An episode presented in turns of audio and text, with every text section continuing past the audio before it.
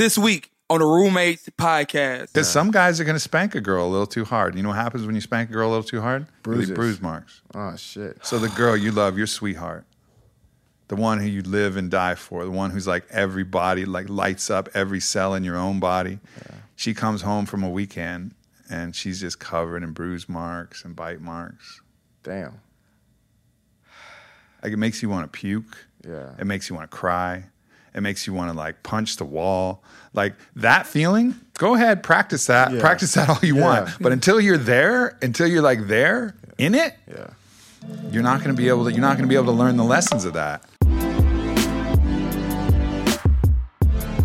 What's good, everybody? This week's podcast is brought to you guys by our sponsors over at Skillshare. Skillshare is an online learning community with thousands of amazing classes covering dozens of creative and entrepreneurial skills. You can take classes in everything from photography and creative writing to design, productivity, and more.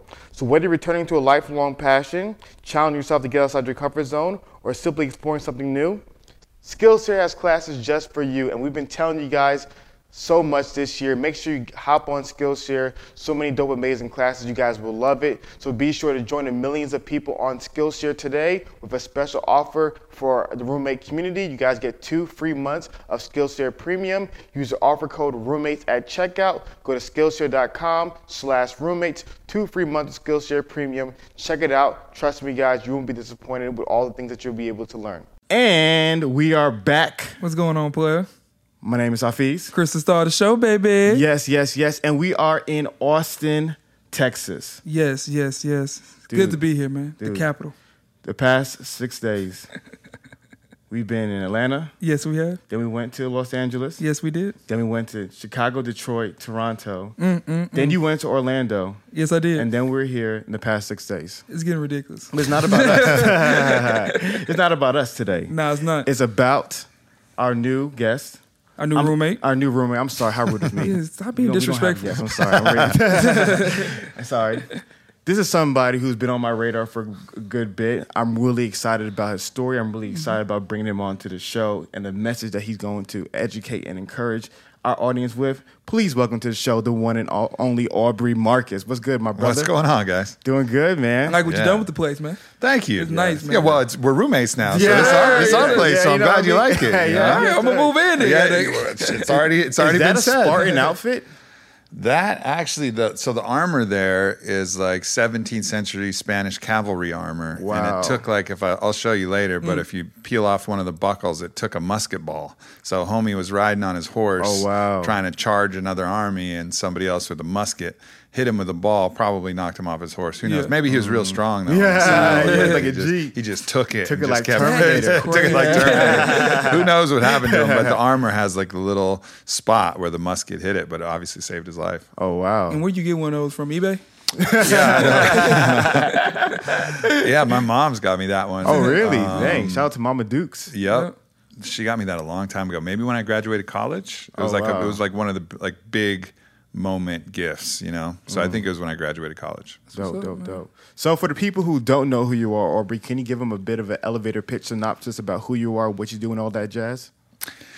I founded a company called Onnit in 2011, and that company's focused on total human optimization. But I've always considered myself a writer and a philosopher. Uh, I've published a book called Own the Day, Own Your Life, which goes through an entire day of optimization practices from how you wake up to how you go to bed to everything in between. Um, have my own podcast, the Aubrey Marcus Podcast. Shout out. And um, yeah, I really like to just explore all of the unconventional ways to look at optimizing the human experience from the physical body, the mental body, the emotional body, the spiritual body, relationships, you know, psychedelics. I talk about a lot of different things that all kind of weave together under the banner of, you know, how do we live the best life we can? Mm. And out of all of those things, what would you say is the most important?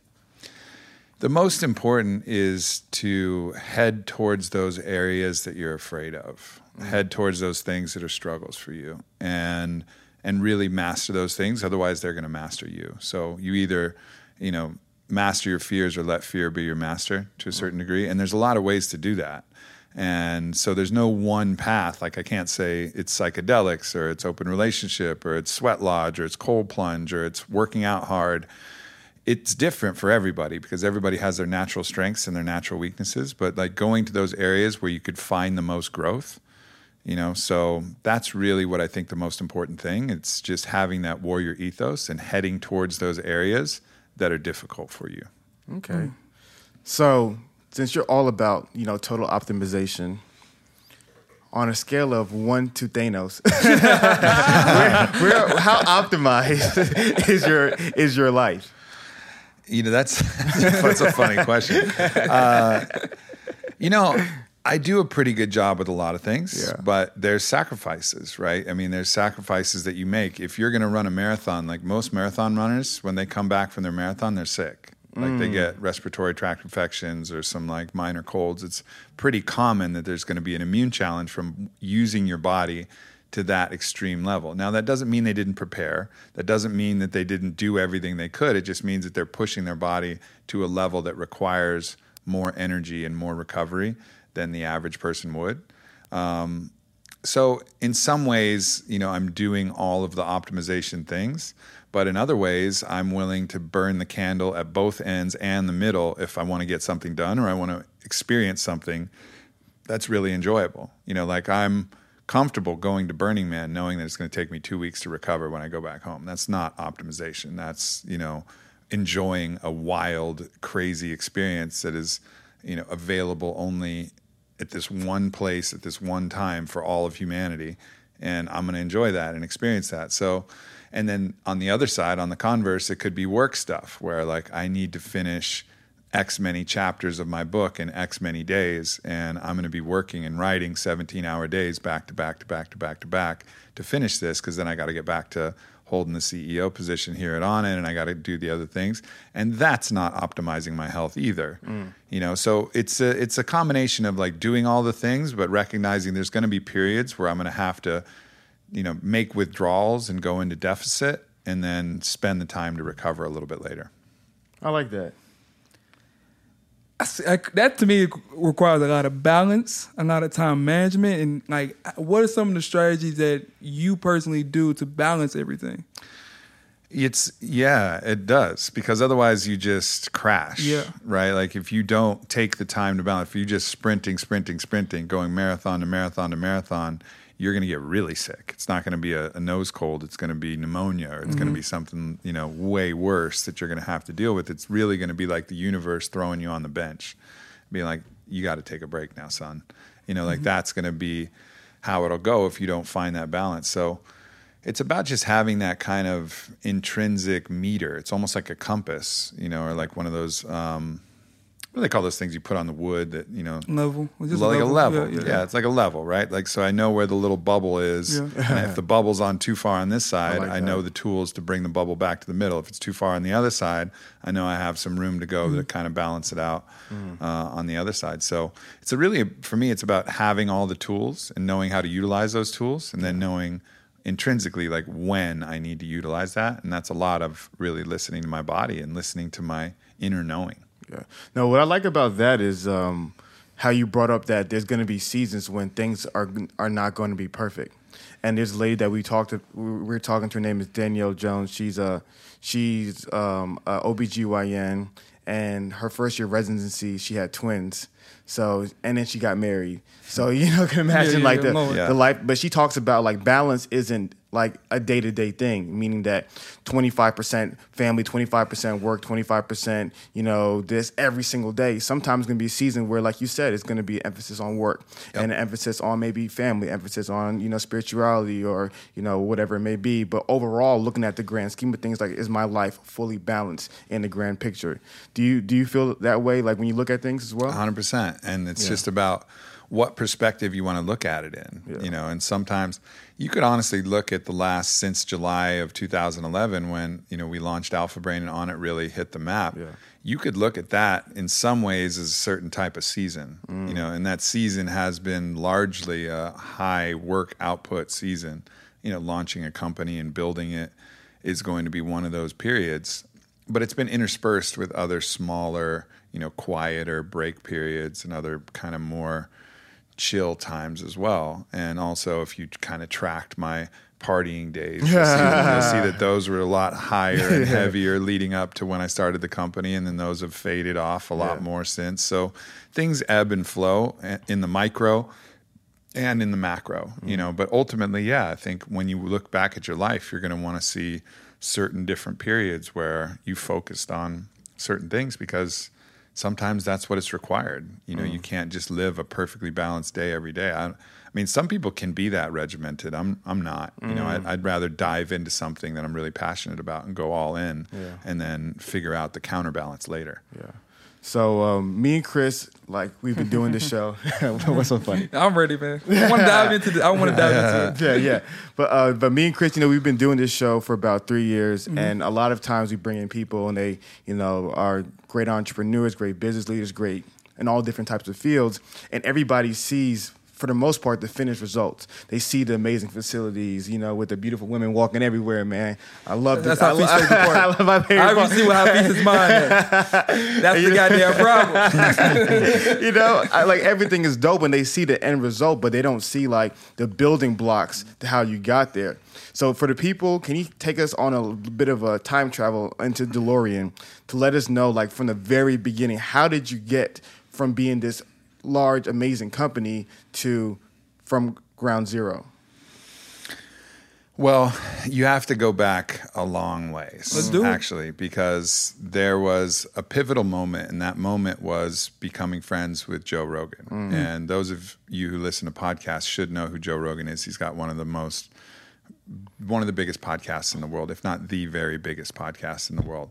So, and he's influential comic and influential. You know, he's a commentator for the UFC. He's got a lot of different roles that he plays. He was on the host of Fear Factor, et cetera. Anyways, we became friends about 10 years ago before the founding of on Onnit.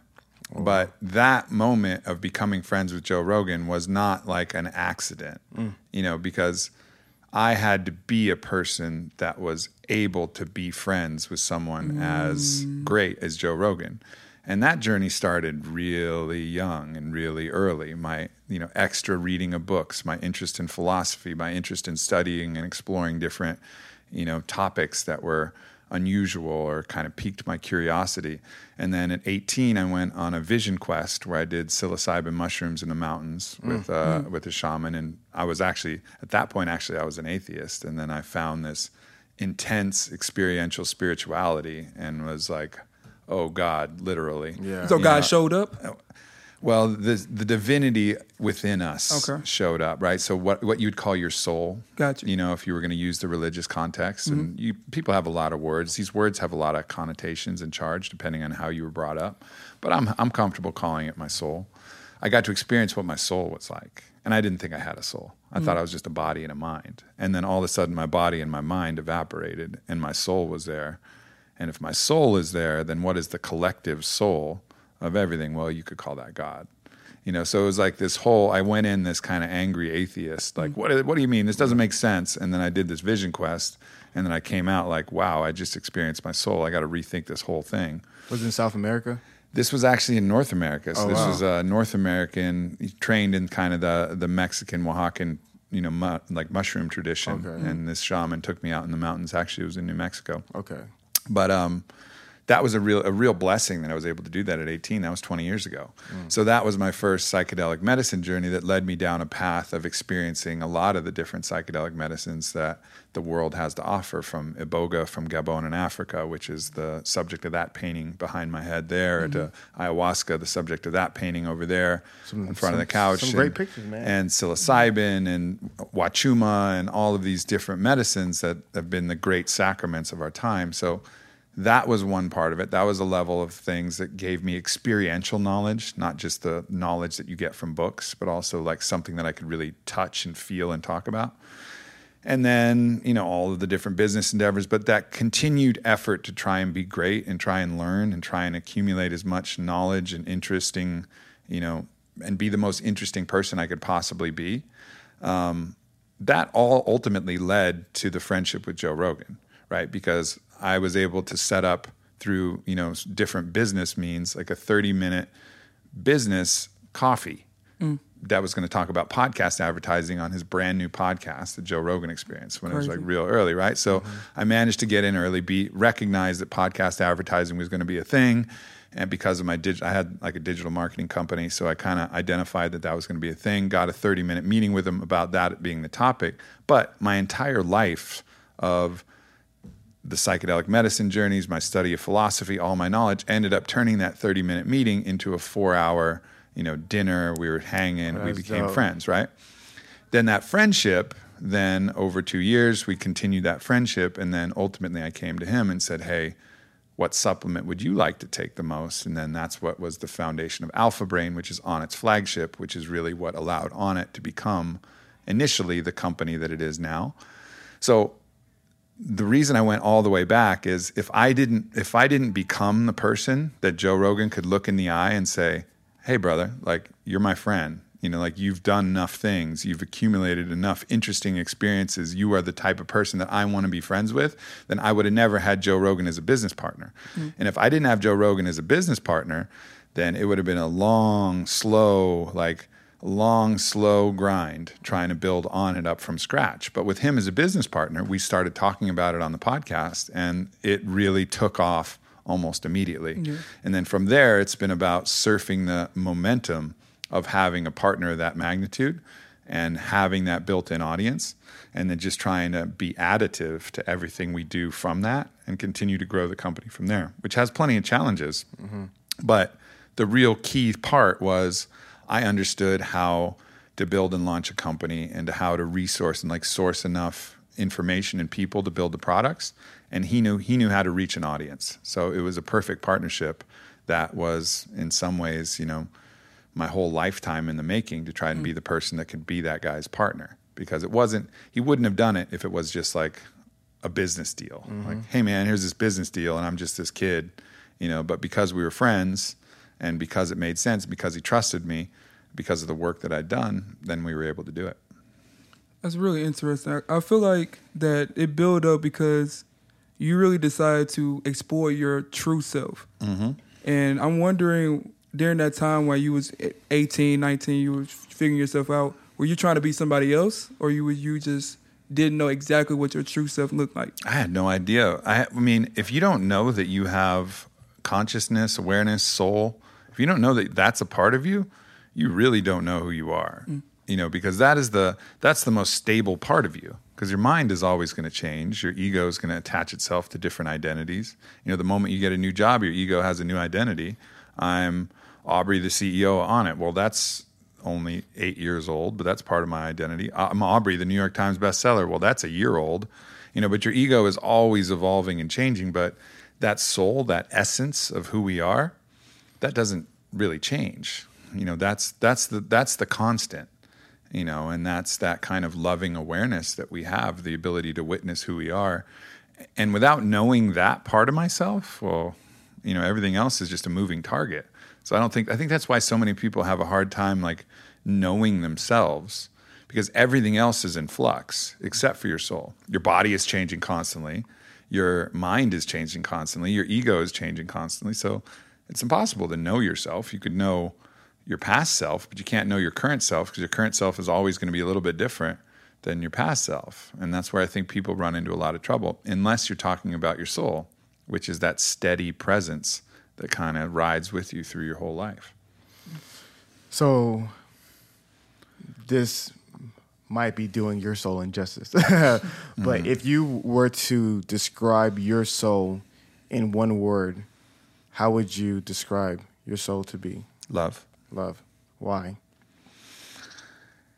I think it's the mind that creates all of the separation, all of the division, all the competition, all of the different things that is kind of necessary. I mean, we're in a planet that competes for resources. Even animals compete with each other for mating rights, for you know breeding privileges, for food, for power, for who's going to be the alpha of the pack, who's going to, and then there's some collective community. You know, I think like humans reached um, where we are as a species because we were great at building community and great at like working together and that's what allowed us to kind of dominate the rest of the species on this earth but ultimately that still led to a sense of tribalism where it was still us versus them, our tribe, our people versus those people. And but all of that's kind of the mind and the body.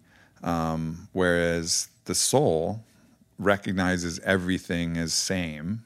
Like you are just me living a different life. You are just me living a different life.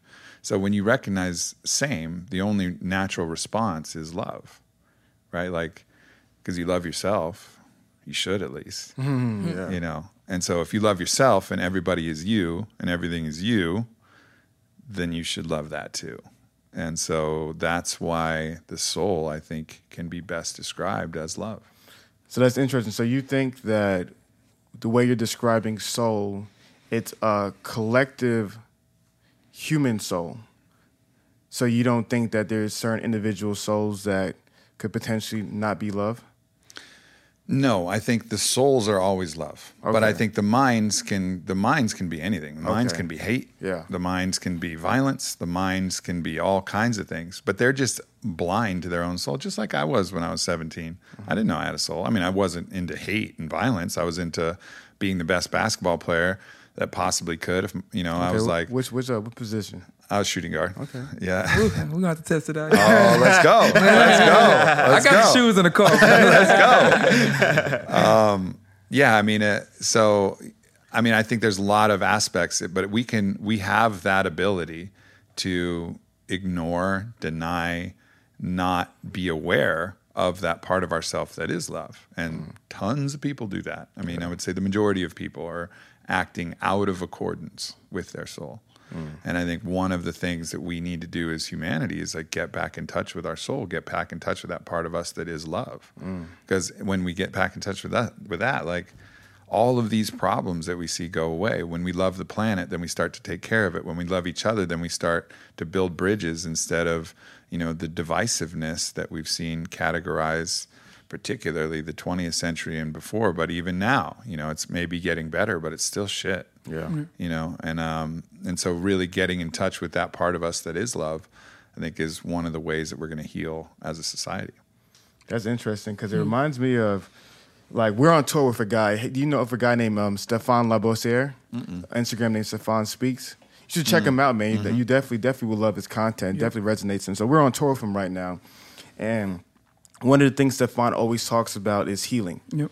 And that's like literally when, as as Aubrey's been talking, like that's what I've been hearing in regards to like some of that um, psychedelic experience, regardless of people's views on it. It was a point of healing for you because you were saying that you were angry, you were frustrated, you were bitter, you were lost, you were confused, and then you had this experience, and then you then found the love inside of you.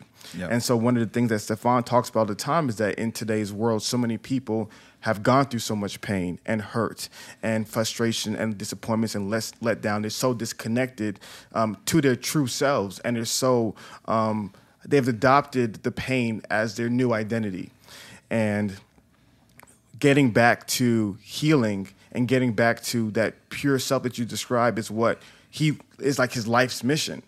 And um, so it's, I think it's just really dope. Just kind of hearing you talk about it from a whole different angle, but it's the message is still the same- same it's the thing. same thing. Yeah, yeah it's what you find at the heart of most religions most philosophies it's all kind of getting back to the same thing you know like tell the truth and love each other yeah, you know like that's like if you want to boil everything down like quiet the mind tell the truth love each other like everybody's talking about the same thing which is another way to talk about knowing god or you know expressing that part of us that is a part of god you know it's all it's really gets very simple it's just different lenses by which we look at this stuff now simple doesn't mean it's easy yeah. Yeah. I, I was it's gonna- I was super, gonna yeah, to like- super- I it's about to say, super hard. Yeah, yeah, it's yeah, the yeah. hardest journey to make because Yeah. the mind and the ego is really stubborn. You talk about ego a lot. Can you can you break down because uh, I remember hearing the conversations you were having with Gary, and one of the things Gary talked about was that in the English language, people kind of the e- ego was kind of seen as with confidence, seen as a virtue, not a vice. Yeah. And from the way you describe an ego, sounds to me more of a vice. Mm-hmm.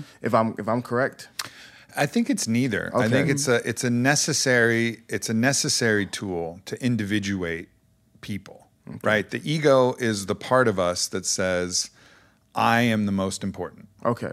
And that's actually we actually need that because otherwise we would just kind of collapse into this blob of, you know, like should I eat the sandwich or should you eat the Yeah, sandwich? yeah, I don't yeah. even know because Yeah. like we're all the same. So like everything would be really confusing. So Mm. the ego is like important to differentiate us as people and to allow us to have these interactions and allow us to like enjoy and explore and have our own, you know, desires and our own proclivities, the food that we like, the things that like make us make us light up, and the art we want to create, and all of that's kind of mixed in with the ego. So I think it can have some really positive attributes, and I don't think we'll ever be able to shed it. I think it's an important part of our experience here on this earth. Okay. But I think it can get overblown, and I think it needs to mm-hmm. be counterbalanced by the soul. So, like the ego unchecked by the soul, which is the part of us that knows that we're all one and it's all love, then that's when things get out of control. You know, so it's like the branches of the government, right? Like, in the, if all the branches of the government are working well,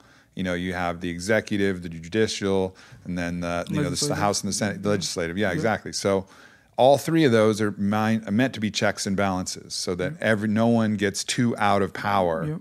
But the problem is, is like right now, so that's mind, which is the ego, and then there's the soul, and then there's the body, and those are the three things that should be in balance in a human being. But for most people, the ego is way out of balance. It's like completely dominant Too much concern with self. too much mm-hmm. concern with self, too much concern with power, too mm-hmm. much concern with comparing itself to other people. The ego really only knows how to judge itself comparatively. So it looks it looks around and says like how am I doing compared to others? So it wants to be better than others, wants to push others underneath it, it wants to be the dominant force. And that's what feeds the ego. Mm. But when that gets out of control and it's not checked by love and it's not checked by the body itself, like the animal that we actually are, then that's, I think, when we run into problems. So all three are valuable, but they all can yet become a problem when they become too dominant. Hmm. And I actually think the soul can become too dominant too. And I think the body can become too dominant too. It's just less common. You know, like if the if the soul is too dominant, you might form you might be one of those ascetics who just like sits in a monastery and doesn't really eat and is wasting away and never knows the pleasures of sex and just eats porridge. like, Porridge. like I don't I don't think that's what we're here for. Yeah, yeah, You know, like c- cool if that's what you want to do, but like I don't think that's why we have bodies. Like we have dicks for a reason. You know, like we're supposed to Use them, guys. Yeah, we're supposed to use them, right? Like Yeah, it's yeah, just I, it just makes sense to me. You know, we have taste buds for a reason. It's not just to eat porridge. Mm. you know, it's like it's like explore, like experience different parts of life, but their soul is a little bit too dominant to have a balanced existence. And that's fine. You know, it's probably better to be that way than an egomaniac, right? yeah, better yeah. Ra- rather be a soul maniac than an egomaniac. yeah. And then if the body's too in charge and we're too driven by our own lusts and too driven by our own, you know, vanity in certain cases, it kind of gets woven in with the ego. But the body could be just too too much like that kind of animal nature that we mm. can't really control and temper. Mm. And so that can be a problem too. But I think the biggest problem is for sure the people who are too ego dominant. So I'm going. I want to go around the table, starting with Aubrey. So out of those three, ego, soul, and body, which one do you think is been the thing that's caused you the most problems in life, and then why? ego for Okay. sure. Yeah. Like no doubt about it because you know, it's the problem is is that the ego is part of what tells us that we only deserve to be loved and we're only worthy of love if we accomplish X things, if we if we're able to do this thing or that thing. So I never really allowed myself, and you, we learn that from everybody. Like, like our parents teach us mm-hmm. that. Like even you know, my dad, he did the best he could, but like I felt more love from him when I scored 25 than when I scored 12. Hmm. You know what I mean? Like if I had a bad game, if I went like one for seven instead of like, you know, six for 10 or whatever, like I felt a different thing from him. He was a little quieter in the car ride home. Mm. You know, like it was like the hug was a little. It wasn't the same thing, right? So it was like this. Even in even just playing basketball, it was conditional. And like when I got a bad report card, you know, or if I like when I was going to apply for colleges, like all of these things, I had a different expression of love from my father. Same with same with teachers, same with coaches, same with your friends, same with your girls, same with everybody teaches you this conditional form of love, and then eventually you internalize it, and you're like, I'm only worthy of love unless if I'm kicking ass. But kicking ass is like a moving target, mm-hmm. you know. So you're always chasing, always chasing. So I never really felt like I was worthy of love ever, and I had this kind of constant anxiety and depression. The anxiety was the anxiety of, you know, wondering if I'm doing enough to be worthy of love, and then depression was those moments where I'm like, I'm never going to be able to do enough, you know. And so it's this this kind of thing that rode with me for most of my life, and that's based on what the ego and what the mind has been taught by society, which is a very conditional form of love. I'm right there with you. Yeah, uh, definitely ego. It's very similar to you. Like I kind of look at um, my family as like God to me. So when they say good things, like you know, they give they give me power. Especially the words give me so much power. But I remember always remember the negative things, and that really affects me. That gives me my confidence. That gives me my identity, basically. And that's kind of how I always move. So if I don't get um, the words or the, the confidence from you know my family, okay, I'll go get it from my friends. Oh, if I don't get it from both of them, okay, I'll get it from girls. And that's how like I identify as like, man, I'm even I'm always hurting myself number one, but I know the byproduct is mainly the women getting hurt. So I definitely uh, relate to that for sure. Yeah. Hmm. You know, I I'm a, I'm gonna go a little differently here. I think in from what you described as body, I think for me is the body, because I think for me it's a sense of I have always struggled with the ability of doing what I don't feel, and feeling isn't even just like like I feel like doing it because I'm gonna gain something, but just like just it's any type of feeling. Like even if it's like, okay, doing something kind for my mother. Like I know it'll make me feel good, but like I just don't want to do it. So hmm. to me, it's always been like a, a, a.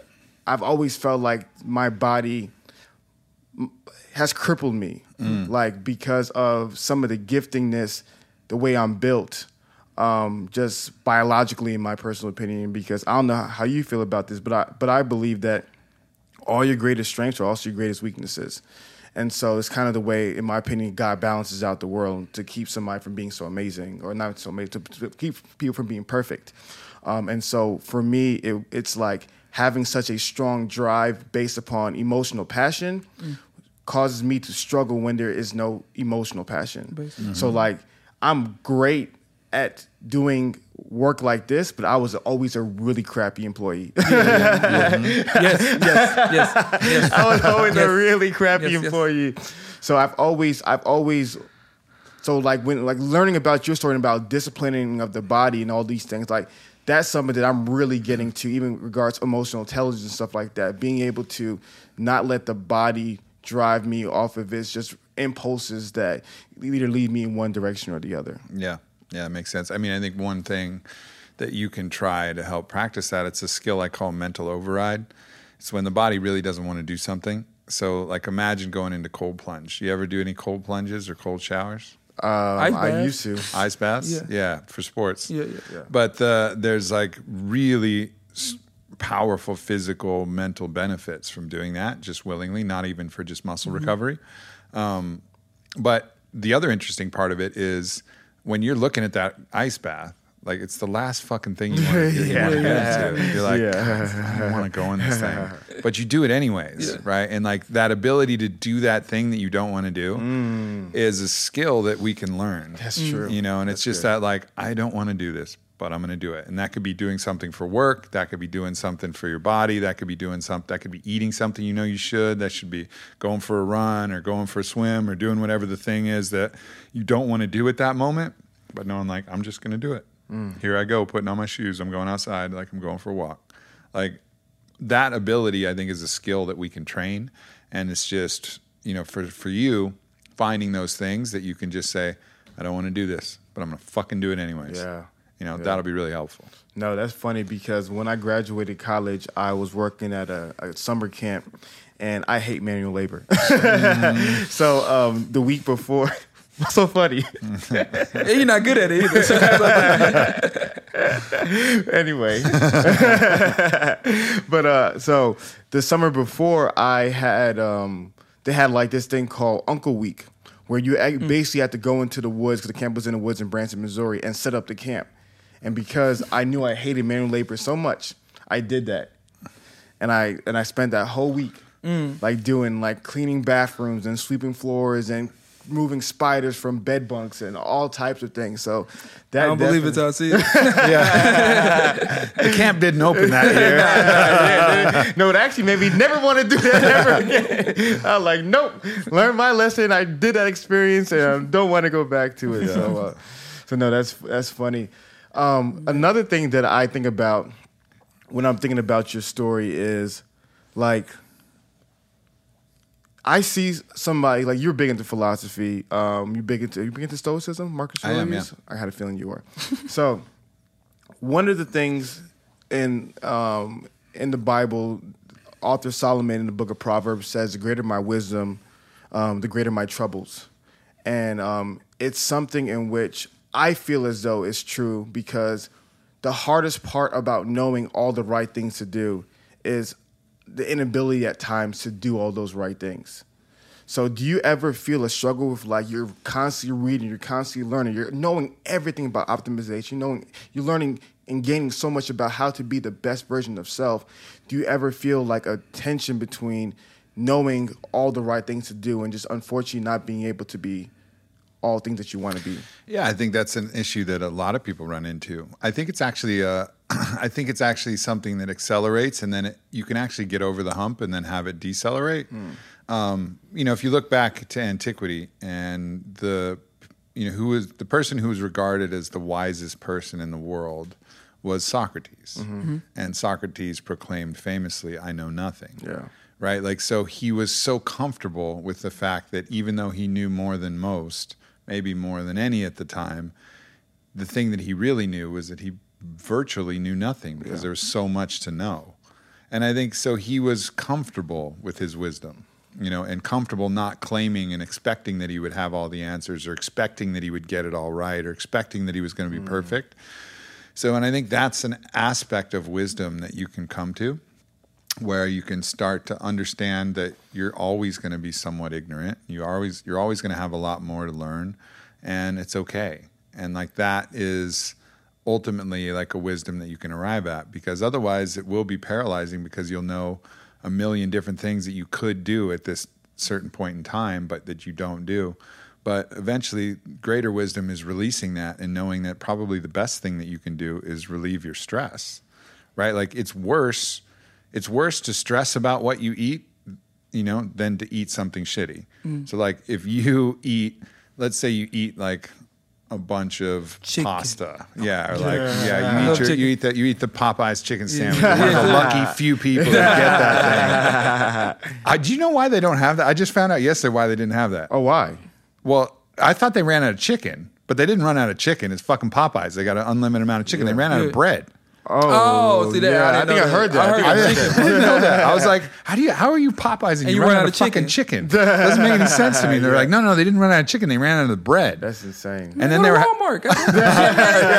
well, then they have, apparently some of them were like, you can have your bring your own bread oh, Popeyes Man, chicken that's- that's- okay, now so, it's so people were coming in with like like Wonder Bread. But anyways, let's say you eat that chicken sandwich, and let's say you know that like know that gluten in some of the products of wheat are inflammatory, and you know that when you fry fats, they become unhealthy and also inflammatory. And you know all the different things that are going on. You know they're using corn oil and the mayonnaise that is in the coleslaw, that is in the sauce, and like you think about all that, and then you're stressed for the next six hours thinking that you just put poison in your body. Mm. The stress Wow, about dope. what you ate is Yeah. going to be way worse for you Yeah. than if you just happily ate that fucking chicken sandwich and was like, that was delicious. I'm glad I got one. Yeah. Because that good feeling would signal to your body. And they've done studies on this as well, Wow. giving people like identical different like smoothies Yeah. And saying like this smoothie is super healthy it's going to be really good for you. And then someone drinks it and their body responds in this really positive way like mm-hmm. hormonally and how it re- how it reacts. And then they give somebody a smoothie. It's the same smoothie but they're like this smoothie is super indulgent. It's like a milkshake that's really bad for you. Mm. And then they drink that and their body responds in this totally different way right? Mm. So what we have to realize is one of the most important things that we can remember is our attitude about certain things. So mm-hmm. yeah, if you're going to eat the dessert, just eat it, enjoy it. You know, don't eat it every time. Yeah. You know, but like don't stress so much. You know, it's because even if you look at the centenarians and super centenarians, the people who've lived like over 100 and over 110 years old, you're, you're not going to find a lot of commonality in their diet. You're not going to find a lot of commonality in a lot of the things. You're going to find that they had typically a strong group of friends and that they didn't stress much. Mm-hmm. But other than that, some of them are like, had smoked a cigarette, like the oldest woman in the world smoked a cigarette after every meal from age 17 to 117 That's insane. right? And like some some person had three Dr Peppers a day, and like lived to like 115. Yeah. Like another person was like 12 cigars and a nip of whiskey. Like, whiskey. but you know what? Their attitude was always so good about it, and they believed that this was part of what made them healthy. So like that positive belief system is so much more important than you know. It's not the the things that you do do matter. It's not like there's not a consequence to smoking a cigarette or anything like that. Like you can co- totally overpower it, but attitude matters as well as the actual things that you do. Yeah, I see that as a common uh, commonality to your story. That like once you found um, your soul, then you realize that the mind plays a part into everyday life. Yep. So you use the tools like that you said you had, but like what what are some of those tools to really battle those minds when negative thoughts come in, that stress come in? It's like so, what are some of those tools? Well, Stoicism is one tool, Okay. right? So Stoicism teaches you that it's kind of something similar that you were saying, like your greatest weaknesses are your greatest strengths. Mm-hmm. Like your greatest challenges are often your greatest blessings, and we can look back at our life and realize like those things that we thought were like, how did this ever. Mm-hmm. happen? This is the worst thing ever. We grew the most from those things. And that's that's a classic Stoic philosophy. That's why Ryan Holiday wrote the book "The Obstacle Is the Way." Like Mm-hmm. resistance becomes your assistance. So, and so initially, what I said at the start, like find those areas that are your fears, that are your struggles, and go hunt those things so that they don't come hunting you. So that Stoic philosophy, that way, when something bad happens to you, bad in quotes. You don't look at it as bad you look at it as a challenge. Mm-hmm. Mm. So you look at it like okay here's a challenging thing here's an opportunity for me to respond and adapt and grow and i'm and i'm grateful for it. Like i got in a car accident about a year ago which was a really fluke thing. I've never passed out. I mean i'm a, i used to drink a lot. I've never blacked out. I've never lost memory or consciousness not mm. one time in my life. Never fainted. Mm. I used to spar like heavy I've never gotten knocked out. Like mm-hmm. my brain is tenacious, It doesn't shut off. But whatever, for whatever reason, sober, had a nice night the night before, middle of the day, passed out, leaving my driveway Wow. of my car, slammed, accelerated. I got one of those ludicrous Teslas, so I accelerated into the guardrail like super fast, and the guardrail cut through my car. And split my face open. I had like 300 stitches. It almost slit. You can see the, Yeah, I probably can the scars on my neck. Almost slit my throat. Wow. But I, I woke up in the hospital, and because of the deep understanding of the philosophy of that, whatever the hardest challenge is, is going to be your greatest blessing. Like I knew immediately that that accident happened for me, and I'm a pile of blood and mess, mm-hmm. you know. And I'm crying, calling my girl, saying like, "Hey, I'm sorry. I don't know what happened, but I'm in the hospital. Like." I'm so sorry. And I just felt bad that she was going to have to take care of me, you know? Um, but that moment from that moment i never felt i never i never got down on myself i never felt bad i was like this happened for me not to me Yeah. and so that that ability of the mind kept my mind so much more positive and I'm When did actu- you get that switch? When was that? I feel like stoicism to me is like a lifelong process. it is you know? yeah you know and the funny thing is like i'm better at it with the big stuff than i am with the little stuff Give me an yeah, give me an example. like I could um let's say I woke up with like um and I knew I had to do this podcast today and I woke up and I had like a sore throat. Mm-hmm. I'd be like, God damn it. It's a sore throat. So fucking stupid. I'm like, and I'd get all flustered and I'd, I'd get all like annoyed and mad. Or if I had the sniffles, I'd be all, all, all and really mad about it. Mm. Mm-hmm. Right. But if I woke up and like the ceiling caved in and like crashed onto me and I was like in the hospital, I'd be like, wow, that happened for me, not to me. You know what I mean? Like, Wow. like, so I'm, I'm actually able to easier apply it to like big stuff than I am to like Why? the little annoying stuff. I don't know why. it doesn't make sense because I guess I guess because when it, I guess the the press, the greater the pressure, the more I have to adapt. Mm-hmm. You know, it's like it forces me. You know, like some teams play better against better teams. Yeah, yeah, like yeah. you rise to the level of your Mhm. competition. Competition, yeah. And I guess that's kind of what's going on to me. Like I rise to the level of the stressor Yeah. that's that's hitting me. That And makes if it's something that's trivial, then it allows I just let my ego handle it, which my ego doesn't know how to handle it at all. And it's like Yeah. blah blah blah. blah. why why why why me? Why makes so me? much Why me? Yeah. Huh. That makes so much sense. Like, I I literally never thought about it like that. I'm I'm really good with terrible situations. Like I'm really I'm when mm-hmm. terrible things happen for some reason I always stay level headed.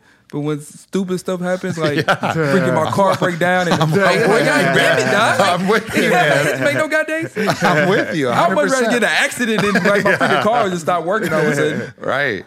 Right. Yeah, it's it's an interesting thing that I think and that's something that we can all learn from. We can all learn to like be like, okay, why don't I handle this like I would handle a, a Yeah. bigger situation? And then my life would be a lot happier and more peaceful because most of the time it is the little stuff, you know, and the big stuff is harder to deal with, so it's less fun anyway. So um, really kind of keeping that in the forefront of my mind and learning how to handle the little stuff a little better with a little more grace and a little more ease, that would be helpful.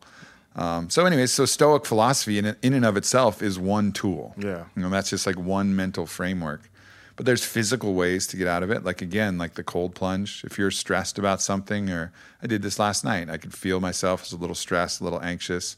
So I went, I have a chest freezer that's filled with cold water, and uh, it's about 40 degrees. And I just dipped in there and just lay in there, and I could just feel, you know, my body like sinking into the cold and it was just like a beautiful reset. Took about three minutes and i just felt different on the way out Mm. than i went in you know swimming 10 20 laps in my pool. It's not a lot. It's not like i'm trying to be you know michael phelps. Yeah. right? Yeah, yeah, i'm just like getting in moving my body. That'll change my state of being or getting in the sauna or like any little thing like that can change your physical state which can change your mental state. That's a tool. And then there's like the spiritual practices whether that's just meditation or whether that's you know, going and doing a plant medicine journey, you know, whatever whatever it is, or breath work, or all kinds of different things. Um, those are all really helpful tools too. So I'm I'm really curious too. Like I- like the more I'm learning about you, I see there's just so much, so much different interest. Like you talked about, so many different interests. Like you're reading, you're learning. There's a lot going on in your life. Like when it comes to your relationship, like how did you find somebody who connects with you when you're such a a unique individual? Like how like was that challenging for you? Hmm.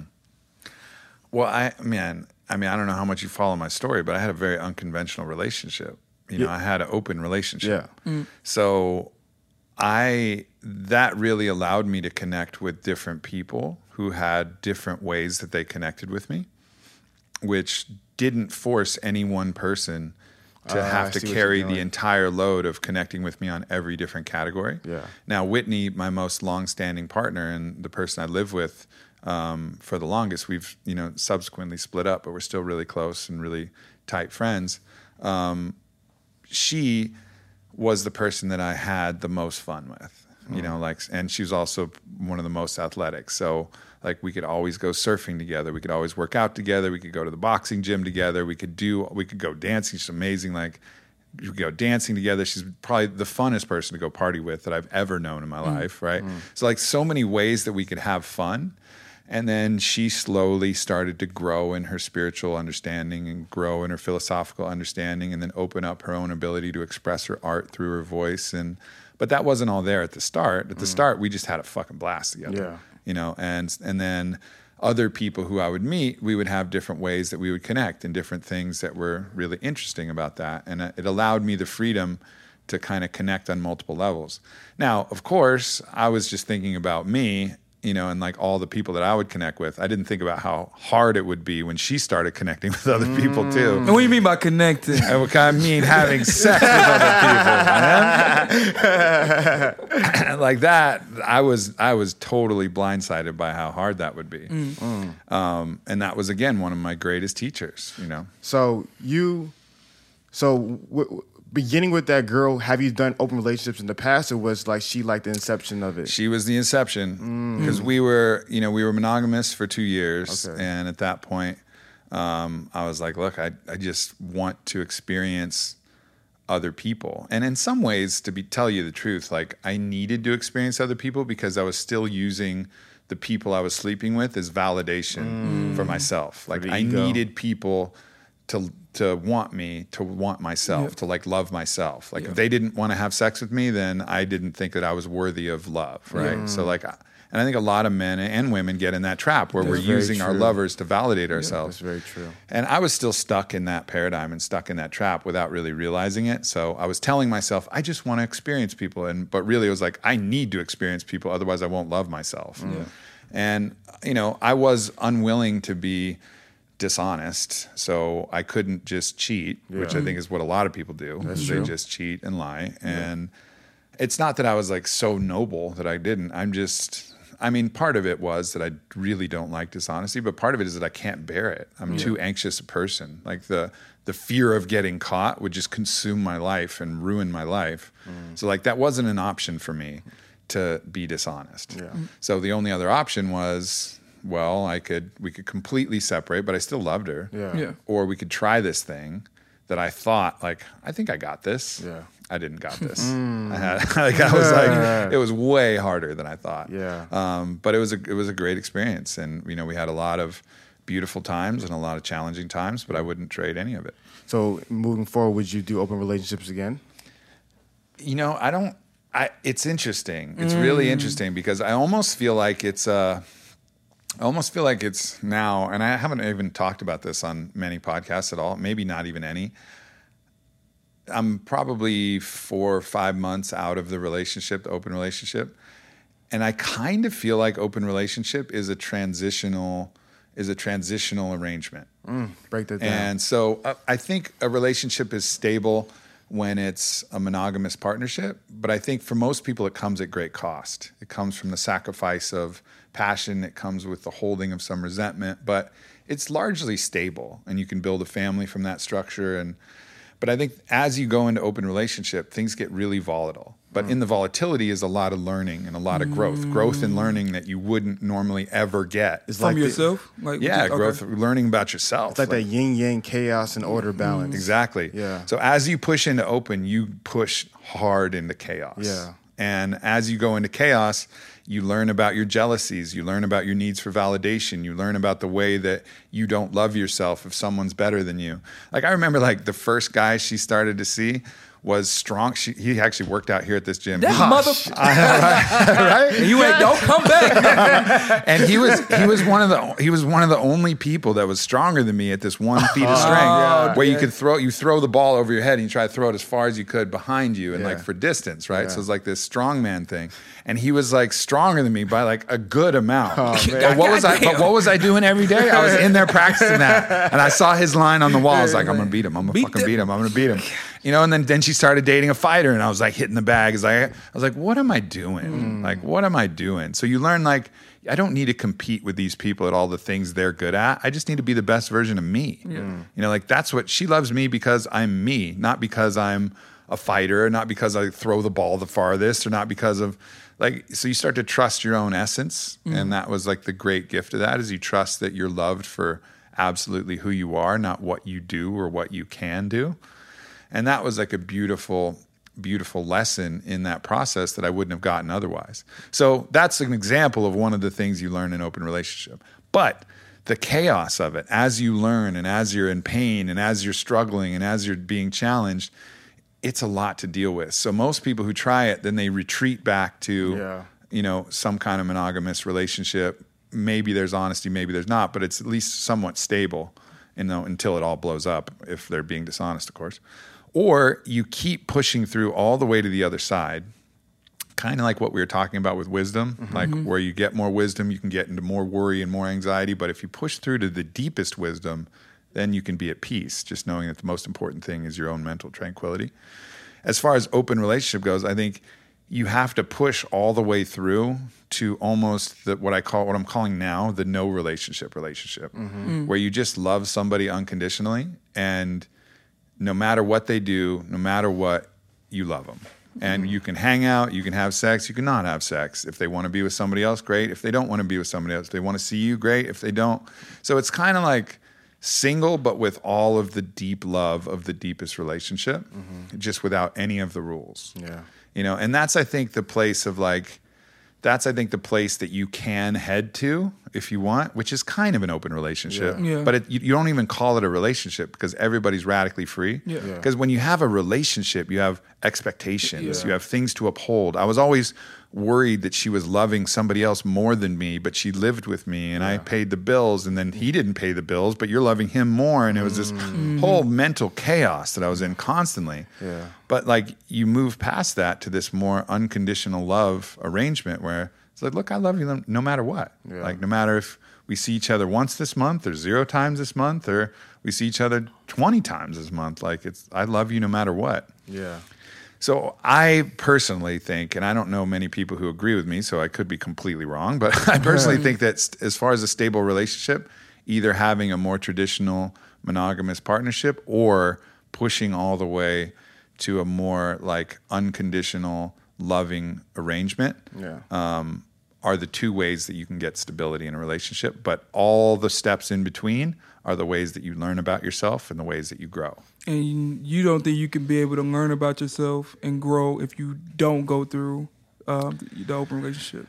I'm not me personally, Okay. because I tried. I tried a bunch of different stuff. I'd read books about it. You know, I read the books about jealousy, and I read the books about validation, and I'd done plant medicine ceremonies. But until like you're actually in it, you don't really know what it's like. It'd be like reading books about being a UFC fighter and being like, "I got that shit." Yeah, yeah, yeah. And yeah. like, You John fought- Jones, no big deal. Yeah, like, yeah, I, he I got this. Yeah, Come it's on, lightweight. He's not. Yeah, it's like- yeah. it's like work. But then, like the octagon door closes, It's like, oh shit, and you're like, "Oh, this is something different." that's John. That's John goddamn Jones. Yeah. Yeah, exactly. And and I think that's the thing. Like you can't really prepare for the thing unless you're in the thing. Until you mm-hmm. love somebody with all your heart and she's leaving for the weekend to go have mm. sex with somebody, like that thing, that thing you can't prepare for. I think I'd rather get punched by the goddamn John Jones. than go through that. Easily, I would I would have made that trade hundred times. or man, there's some there's some things that'll like there's some things that'll that'll make your stomach twist that you gotta like that you gotta deal with, right? Because Yeah. some guys are gonna spank a girl a little too hard. You know what happens when you spank a girl a little too hard? Really bruise marks. Oh shit. So the girl you love, your sweetheart,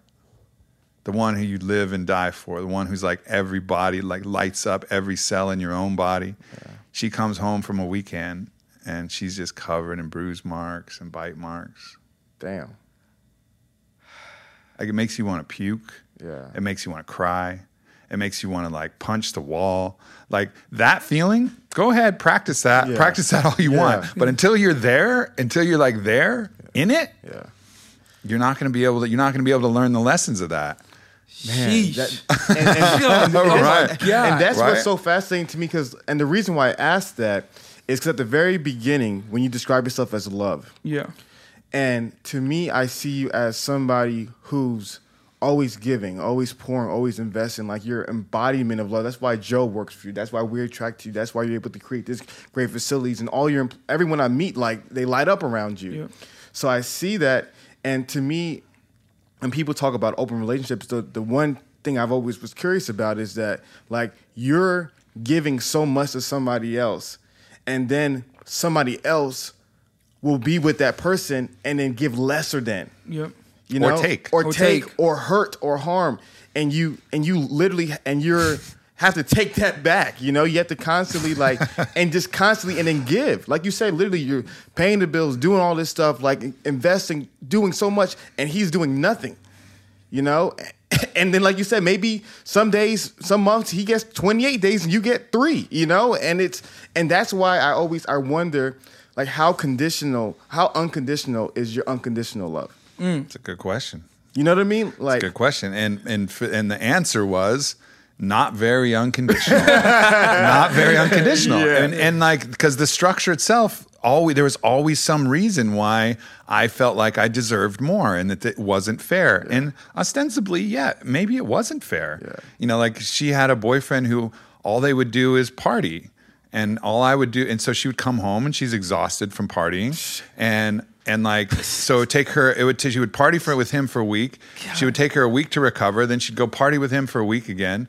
And at that point, I was like, yo, this cannot work. Like, I'm mm. here working at the house to like take care of everything.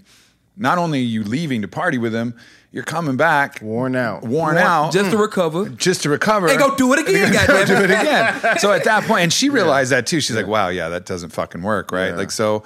But that was, you know, that was because we lived together and because I was finance. So we had to unwind that and unwind all of those elements. Yeah. And we started that process then because we realized like this can't work.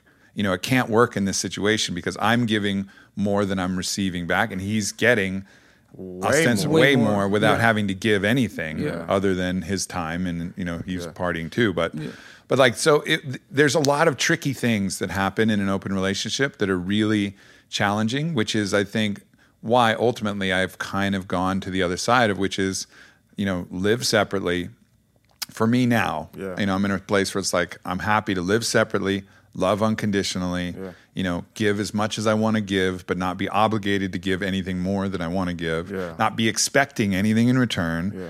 and just be happy and content to love somebody you know for who they are and whatever they want to do but it's when you're obligated to give a certain amount of financial support or domestic support or whatever then you then you ex- you're going to automatically Always. expect Yeah. that in return and open relationship is going to challenge that all the time because as soon as you get a new partner you're going to be like temporarily obsessed with that person Mm-hmm. Yep. so even if that person is even if your girl or your guy is staying home with you they're going to be thinking about that other person all the time and it's And so new cars- and you know that and you know that they're texting you know that like you know they're going to go in the, they go in the bathroom with their phone and you're like God I damn it, know on they're- FaceTime Yeah, again? I know, right? yeah, exactly. Five minutes ago. exactly. So it's it's a it's not a very stable structure Yeah. until until you get to like a real place where Can humans get have to? freedom. Can humans get? And don't this is know. one thing. I mean, Gary talks about it. Me and him and wrestling with it. He's really good about saying expectations, reality, Reality. and the, the the gap in between is frustration, anger, bitter, bitterness, Bitterness, resentment. yep. Can we really get to a place as human beings with with them? Unfortunately, we're trapped by our bodies. We're trapped in our minds. We don't. We're not pure. I mean, we're not pure souls, right? Can we get to a place where not just romantically, but in every relationship, to give unconditionally to And the fullest nothing. and to expect nothing? Can we get there? I believe we can. Mm. I believe we can. I believe Sheesh. it's I believe it's the hardest thing, but the greatest thing that we could endeavor to do. Like like you could build a big company. Great. Lots of people have done that. You can make a lot of money. You could win a Super Bowl. There's there's noble things. Yeah. But like if you can be the one that can love unconditionally, well that's some shit that they write about in books that don't go away for thousands of years, mm. right? Like that's some serious and that's kind of an egoic way to think about it, but nonetheless it's one of the greatest and rarest feats that we can accomplish. And and I think there are some people who I've seen living now who have accomplished that. Uh, Really? so there's a spiritual teacher named Ram Dass who wrote the book Be Here Now, and he's in his last days. He lives in Hawaii now, and um, I haven't met him in person, but just watching his lectures, talking to the people who've been there, he seems to express that unconditional love. And then I did get to meet Don Miguel Ruiz, who wrote the book Four Agreements, Mastery of Love, mm-hmm. and you know, he was a type of person that felt like every time you saw him, you got 100% of his presence. When he hugged you, he hugged you like the long lost friend that he hadn't seen for 100 years every single morning. Every sip of wine that he had was like the very first and best wine that he's ever tasted. Every sunset he looked at was the very most beautiful thing he'd ever seen. Like he exuded a presence. And sure, I suppose that I only saw him for a week and maybe he was, you know, back to some other way at a certain point. But I think it is possible to achieve that. And I, I think even if it's not possible to completely get there, you know, I think it's a noble aspiration to have. You know, it's like, um, you know, shoot for the moon, land amongst the stars, as they say, you know, like shoot for that greatest thing. And if you get even closer to unconditional love, closer to releasing your expectations, you're just going to be way happier and the people around you are going to you know appreciate it so much more because it's so much more rare like the faster you can forgive someone the less that you're going to judge them you know the more kind that you're going to be when they do something that you know they feel guilty about. Like all of those things are going to make a huge difference. That's awesome, man. Well, uh, we want to be you know respectful of your time, man. sir. I've I've learned so much, So man. much, I really appreciate everything that you share with us. So f- for our audience, I have one last question for you. A thousand years after the robots take over the world, they're they're they're putting together all the human information knowledge, and they stumble upon the story of Aubrey Marcus. What lesson do you want to leave with the world at the end of your life, after all that you've done, after all that you want to do, that you feel like will continue to impact people for hundreds and hundreds of years? Well, I think really it's the it's the lesson that you know we are in the kingdom of heaven, mm. but it's our choice whether we see it as such or whether we see it as hell. And you know, like to choose to choose heaven, and that means to choose to see from the soul that we have inside of ourselves, to see through the eyes of love. And when we see through the eyes of love, we'll see heaven all around us, and we'll see heaven in everybody.